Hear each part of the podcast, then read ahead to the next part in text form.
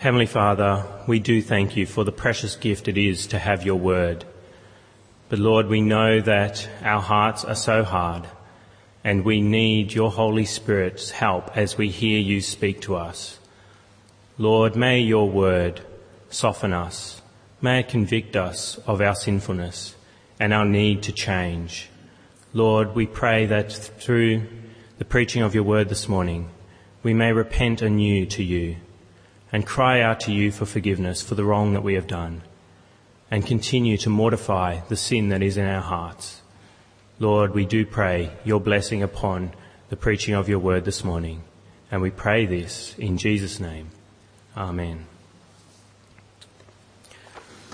Well, I think we've all experienced having bad leaders over us, what it means to have a bad leader. I remember when I was uh, working at Target while I was going through my undergrad degree at uh, university that I had different managers at work, and some of them were very good managers.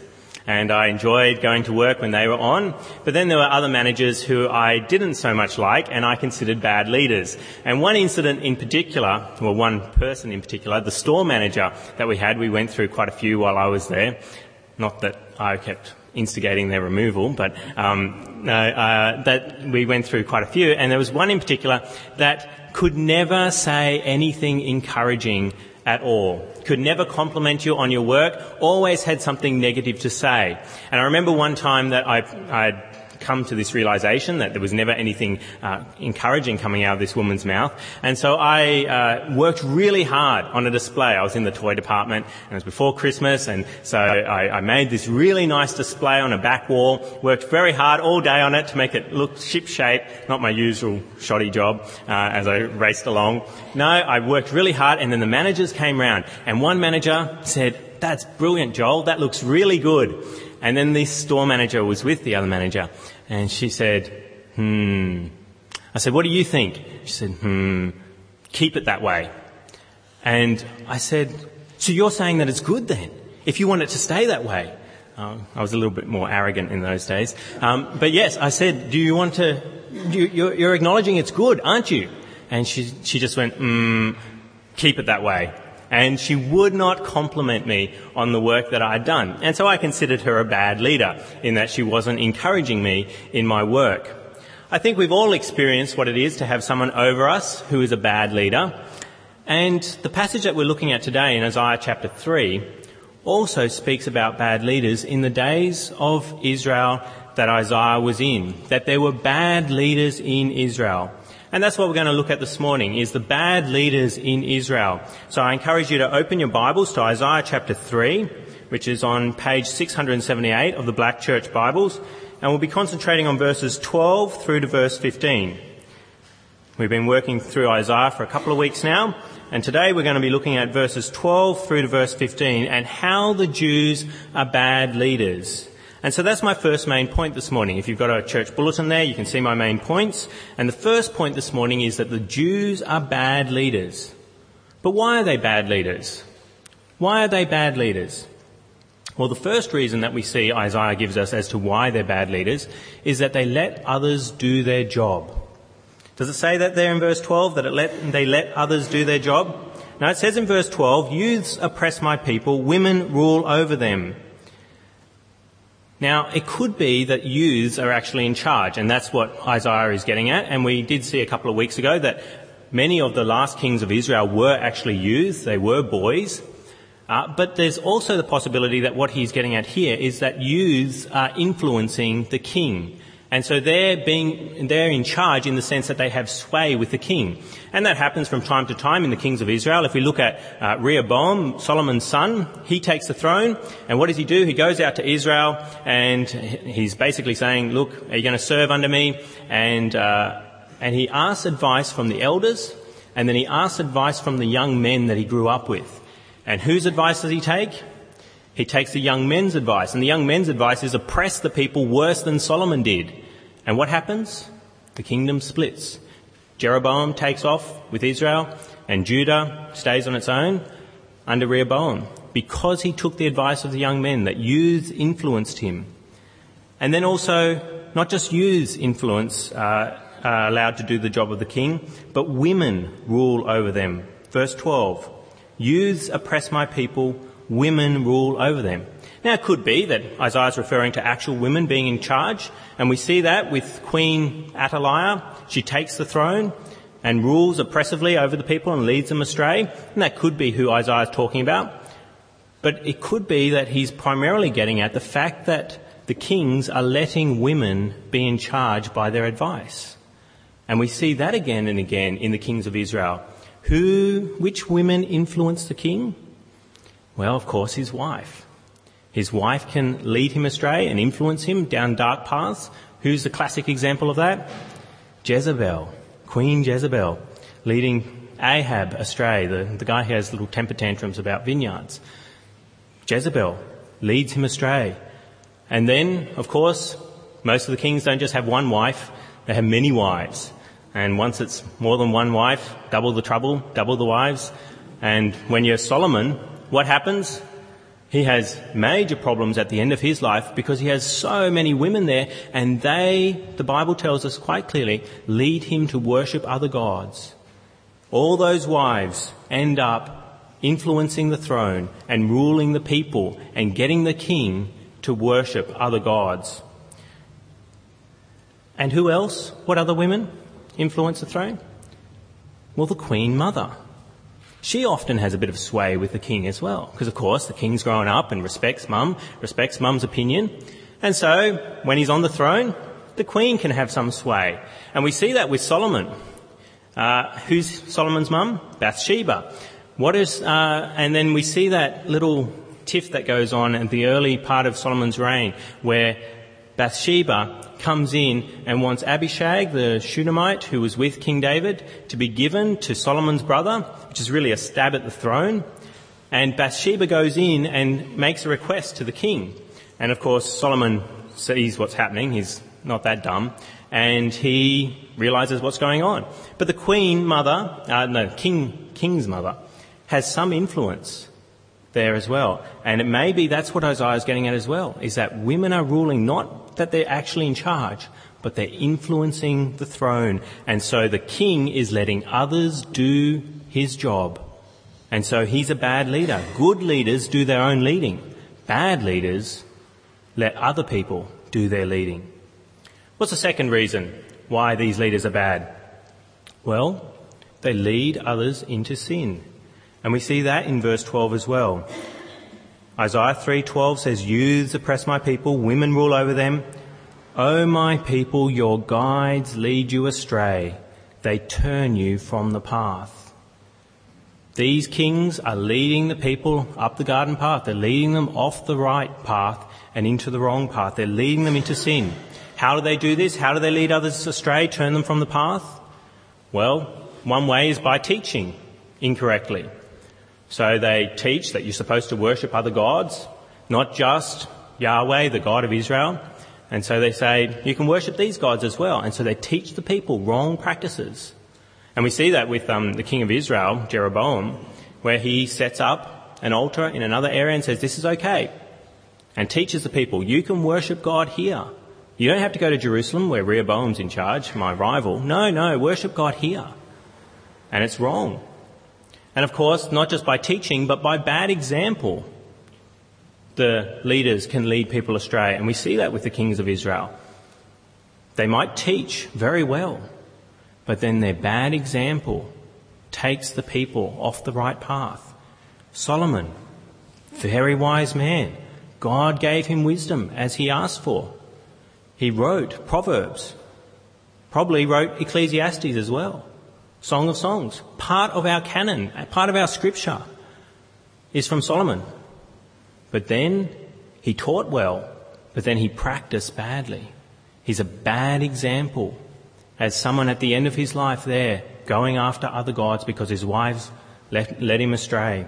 And so these kings are bad leaders because they lead people up the path, the garden path, by their bad example and their bad teaching. And then there's one third way that these are bad leaders. What's the other way that they're bad? Well, they take advantage of others. And we see this in the following verses, verses uh, 13 and 14 and 15. The Lord takes his place in court. He rises to judge the people. The Lord enters into judgment against the elders and leaders of his people. It is you who have ruined my vineyard. The plunder from the poor is in your houses. What do you mean by crushing my people and grinding the faces of the poor, declares the Lord, the Lord Almighty. These kings have power. Are they using their power to serve the people? Or are they using their power to serve themselves, to take advantage of the people? And the answer is quite clearly yes. How's it describe them? End of verse 14. The plunder from the poor is in your houses. They have stolen from the people. They may have done it legally. They may have put in laws that, yes, I'm to tax you and I take your land if you do this. And so they just take it bit by bit and they use the soldiers to enforce it. They're plundering the people. They're plundering the poor. And then God goes on to describe it in greater detail uh, with the verbs crushing and grinding in verse 15. What do you mean by crushing my people and grinding the faces of the poor? The, word, the verb there in Hebrew for grinding is the same verb that's used for grinding grain, for making bread. And here that's been used of the kings with the poor people. They're grinding the poor and taking advantage of them. So as you grind up grain, you basically killing it to give you life. They're grinding up the poor to give themselves life, to take advantage and to make themselves wealthy. So these Jewish leaders are bad leaders for at least three reasons given to us in the text. They're letting others do their job, youths and women. They're leading others into sin and they're also taking advantage of the people that are under them. Question is, does God care about this? Does he care about bad leaders? Well, yes. My second point this morning is that God judges bad leaders. And we see that in verses 13, 14 and 15, where God takes his place in the court, verse 13, and he rises to judge the people. He doesn't let it go on, he goes to court and he rises to judge them. And then he in, uh, he accuses them. He makes the accusations of what they're doing in verse 14. The Lord enters into judgment against the elders and leaders of his people. It is you who have ruined my vineyard. The plunder from the poor is in your houses. What do you mean by crushing my people and grinding the faces of the poor? He is angry about it. He's taking them to court and saying, you are in the wrong and he is the judge as well as the accuser here and he enters into judgment against them and condemns them for doing the wrong thing, that they are sinners in what they're doing in leading the people badly. But does that matter? Is it a big thing that God's so angry about their sin that he condemns them? Does anyone really care about God condemning them? They might acknowledge that what they're doing is the wrong thing, but does it matter that God's the one condemning them? Well, how is the Lord described there at end of verse 15? What do you mean by crushing my people and grinding the faces of the poor? Declares the Lord, the Lord Almighty. The NIV translation there, Lord Almighty, is whenever it appears in the Hebrew, Lord of hosts, of armies, heavenly armies, of angels. This is not a God who you want to cross. He is the Lord Almighty. He has armies at his disposal and he will punish you for what you've done. Now punishment isn't mentioned in the text there, but we've been going through Isaiah for a while now and we see punishment coming again and again on the people. He judges them and then doesn't leave it there. He punishes them and he has the power to do so as the Lord, the Lord Almighty. So God does care about bad leaders and he punishes them and judges them accordingly. But what about you? That's Israel. What about you? Are you a bad leader? Well, my third main point this morning is that you are a bad leader too. You are a bad leader. And there's a number of ways that you're a bad leader. You might say, oh, I'm not much of a leader. I don't have anything to lead. Well, there's a few areas of life that you are a leader. And the first one is that you're a bad leader over your body and the possessions that God has given to you as a steward. You're meant to be governing over what God has given you, what He has blessed you with, the body that He's given you and the possessions that you have. You have charge of them. You are a leader of those. How are you a bad leader of that? Well, you often don't do your job. You let others lead your body and your possessions. Just like those leaders of Israel. Let others do their decision making for them. How do you do that? Well, peer pressure. You fear what other people might think of you. And so you let them influence how your body is going to go about in life and what you're going to do with your possessions. You don't lead. You let others lead for you. And so you're a bad leader. How else? Well, you lead your body into sin. Just like uh, these bad leaders of Israel were leading people astray, you lead your body into sin. You start with little sins, and then gradually you get used to those, and before you know it, you're leading into more and more sin and not even realizing that it's sin any longer. You're leading yourself in the wrong path. And you take advantage of your body and your possessions, just like these leaders were taking advantage of the, who was under them. People abuse their bodies all the time. They know that drugs and alcohol in high consumption is bad for them. Health studies say it again and again. Smoking is bad. And what do you do? You just lead your body, take advantage of it, go after the pleasures that those things can give for a temporary period. You take advantage of your body, just like these bad leaders take advantage of the people that were under them. Okay, so you're a bad leader of your body and possessions. What else are you a bad leader of? You're a bad leader in your family. How are you a leader in the family? Well, the most obvious one, of course, is parents. Parents are meant to lead their children. And you can be a very bad leader of your children quite easily. You can let others do your job for you. Instead of taking the responsibility for your children, you let other people tell you how you're meant to lead your children.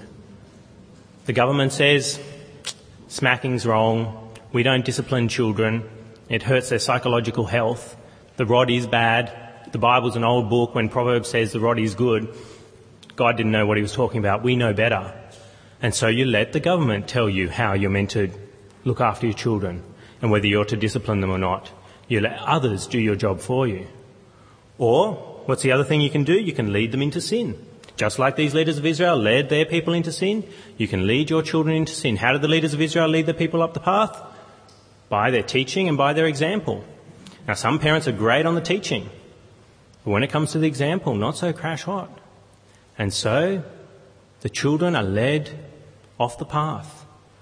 They're led away from God instead of toward God. And so, in the family, we can be very bad leaders, and we can even take advantage of the children that are under you. You can think that children are there for your pleasure rather than that you're there to serve them and to look after them.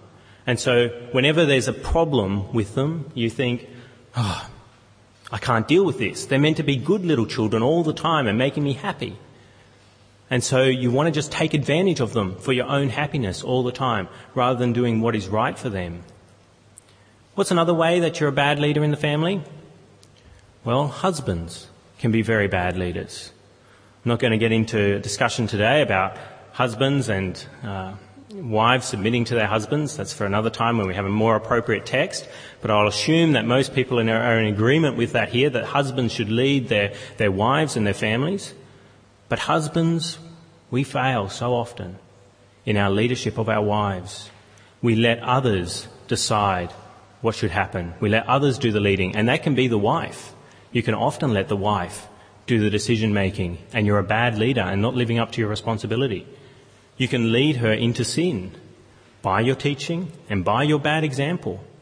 And you can take advantage of your wife that you're a leader over and think that she is there just for your pleasure rather than that you're there to serve her just as Christ served the church and gave his life up for her. So you are to give up yourself for your wife. And so you can be a very bad leader in taking advantage of your wife and thinking that she is just there for your pleasure, just like those bad leaders of Israel thought the poor were there just that they could plunder them and take advantage of them and crush them and grind them. So in the family, you're a bad leader. What about at work? A bad leader at work. How are you a leader at work? Well, if you're a boss, of course you're leading people at work, aren't you? And it doesn't take very long to, once you're in the workplace, to be in charge of someone, even if it's not officially. Once you've got a few years experience under your belt and someone new comes along, you're pretty much in charge of them. You can tell them what to do and you're often relied upon by the boss. You know, show so and so the ropes. So you're a leader very quickly on in the workplace. And you can be a very bad leader in the same way that these Israelites were bad leaders. Don't do your job. Abdicate responsibility that you, ha- that you are paid to do. Instead of doing it, you get somebody else to do it. And it's not proper delegation, it's really, you don't want to live up to your task.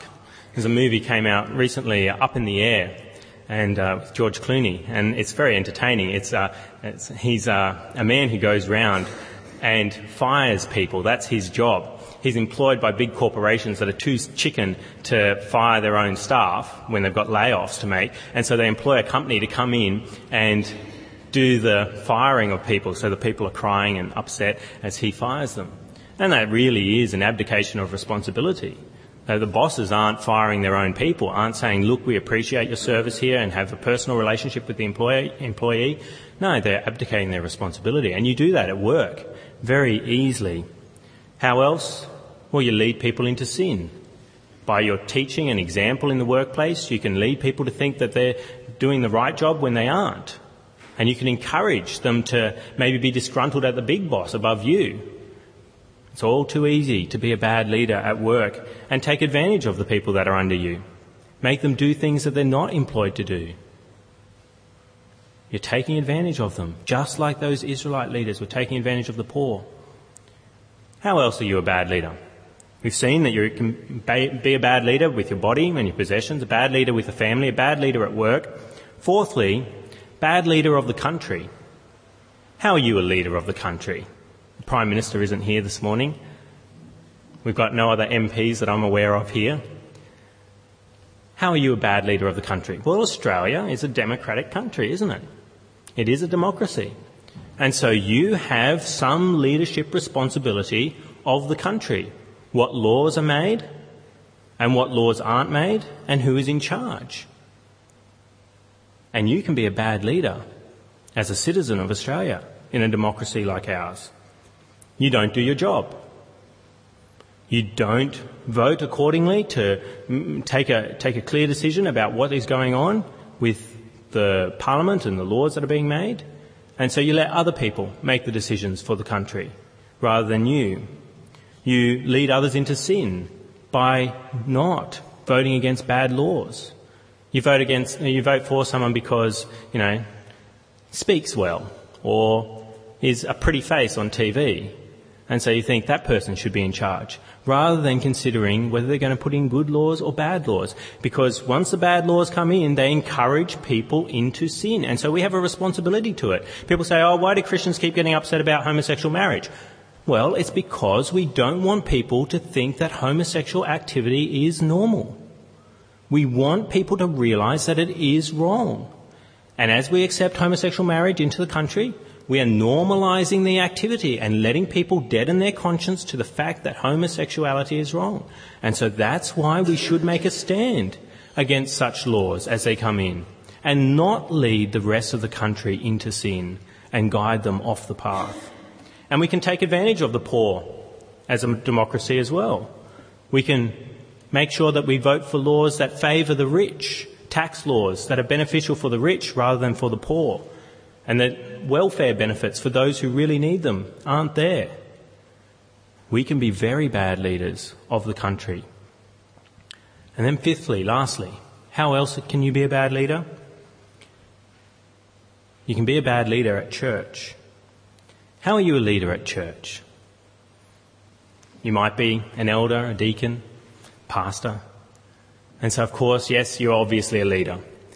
But in churches like ours, where we have congregational church government, which I do think is biblical, that's why I'm a Baptist partly, it's not just because I believe in uh, baptism of adults as believers. I believe in congregational church government. I see it there in Scripture.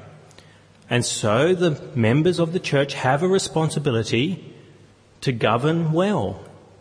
How do they govern well? One of the things that they vote for at the meetings, and particularly who they vote for as leaders of the church. If they vote for bad leaders, then they're responsible for electing those bad leaders, those bad elders, those bad deacons that lead the people astray.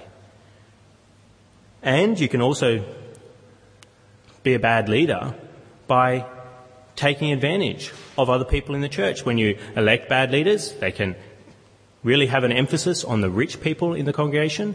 You see that happen in church history again and again. Really wealthy people have a lot of sway with the church.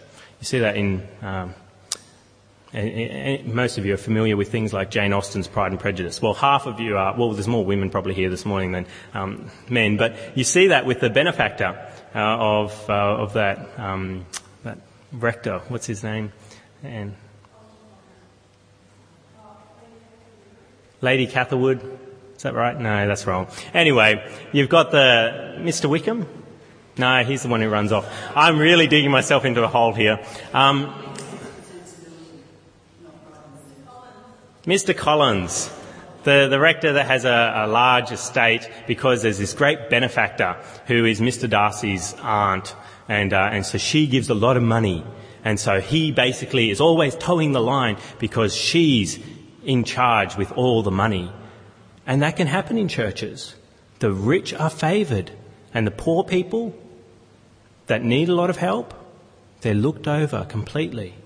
And you have a responsibility as a congregational church government to make sure that the leaders in charge have a heart for all the people, not just the rich, and take advantage of them. So we can lead others into sin, we can take advantage of them, we can not do our job properly in a number of areas. Do you recognize that you are a bad leader? Do you recognize that you're a leader? in the family, over your body, in the country, in the church, at work. And then do you realize that you are a bad leader? You have let other people do your job when you should have. You have led others into sin by the things that you have said and taught, by your example. And you've taken advantage of those people under you. Is this a problem? Yes. Just as God judges and condemns the people in the day of Israel, so he does today. He condemns you as sinful for your bad leadership. And you will be punished. The punishment of eternity in hell forever will be upon you for what you have done in your bad leadership. So what are you to do? You recognize you're a leader, you recognize you're a bad leader. What are you to do? Are you to be a good leader to make up for the times that you've been a bad leader? Well, most people would think that. I've done some bad stuff, do some good stuff, it'll outweigh the bad stuff, and I'll be okay. No, it's not true. You're meant to be a good leader all the time. As soon as you slip up once as a bad leader, you're condemned. So what are you to do? Well, the New Testament tells us, doesn't it? And the Old Testament tells us as well.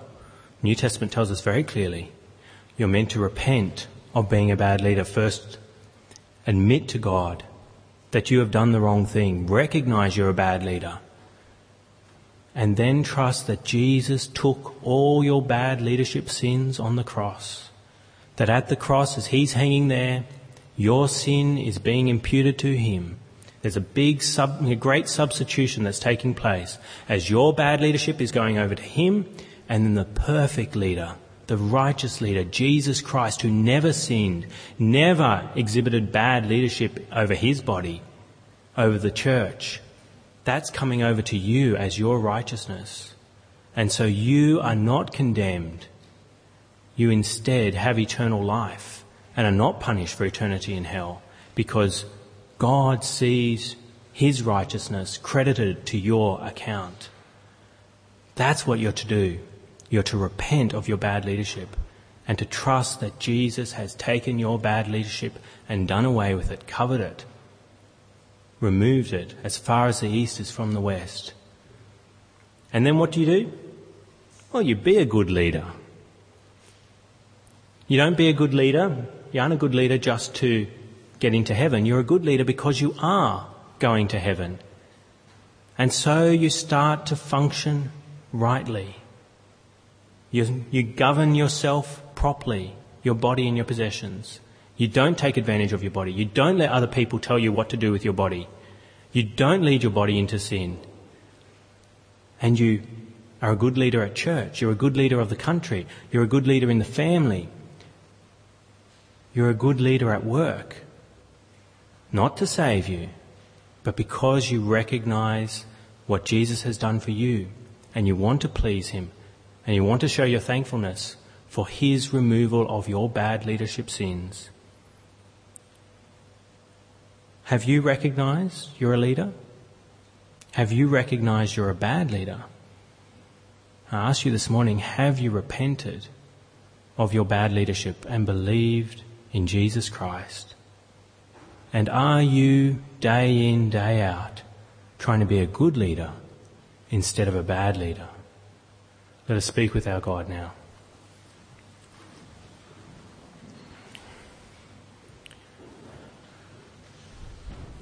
Heavenly Father, we do thank you for the honour you give to men, the leadership responsibilities you have placed upon us. But Lord, we recognise that we have failed so, so often in our leadership. We have not governed ourselves as we should have. And we have not governed those people that you have placed under us as we should have.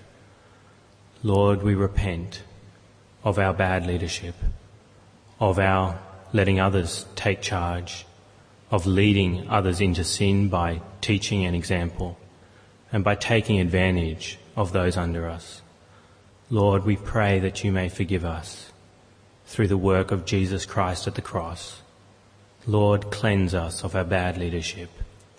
May Christ's good leadership be imputed to us.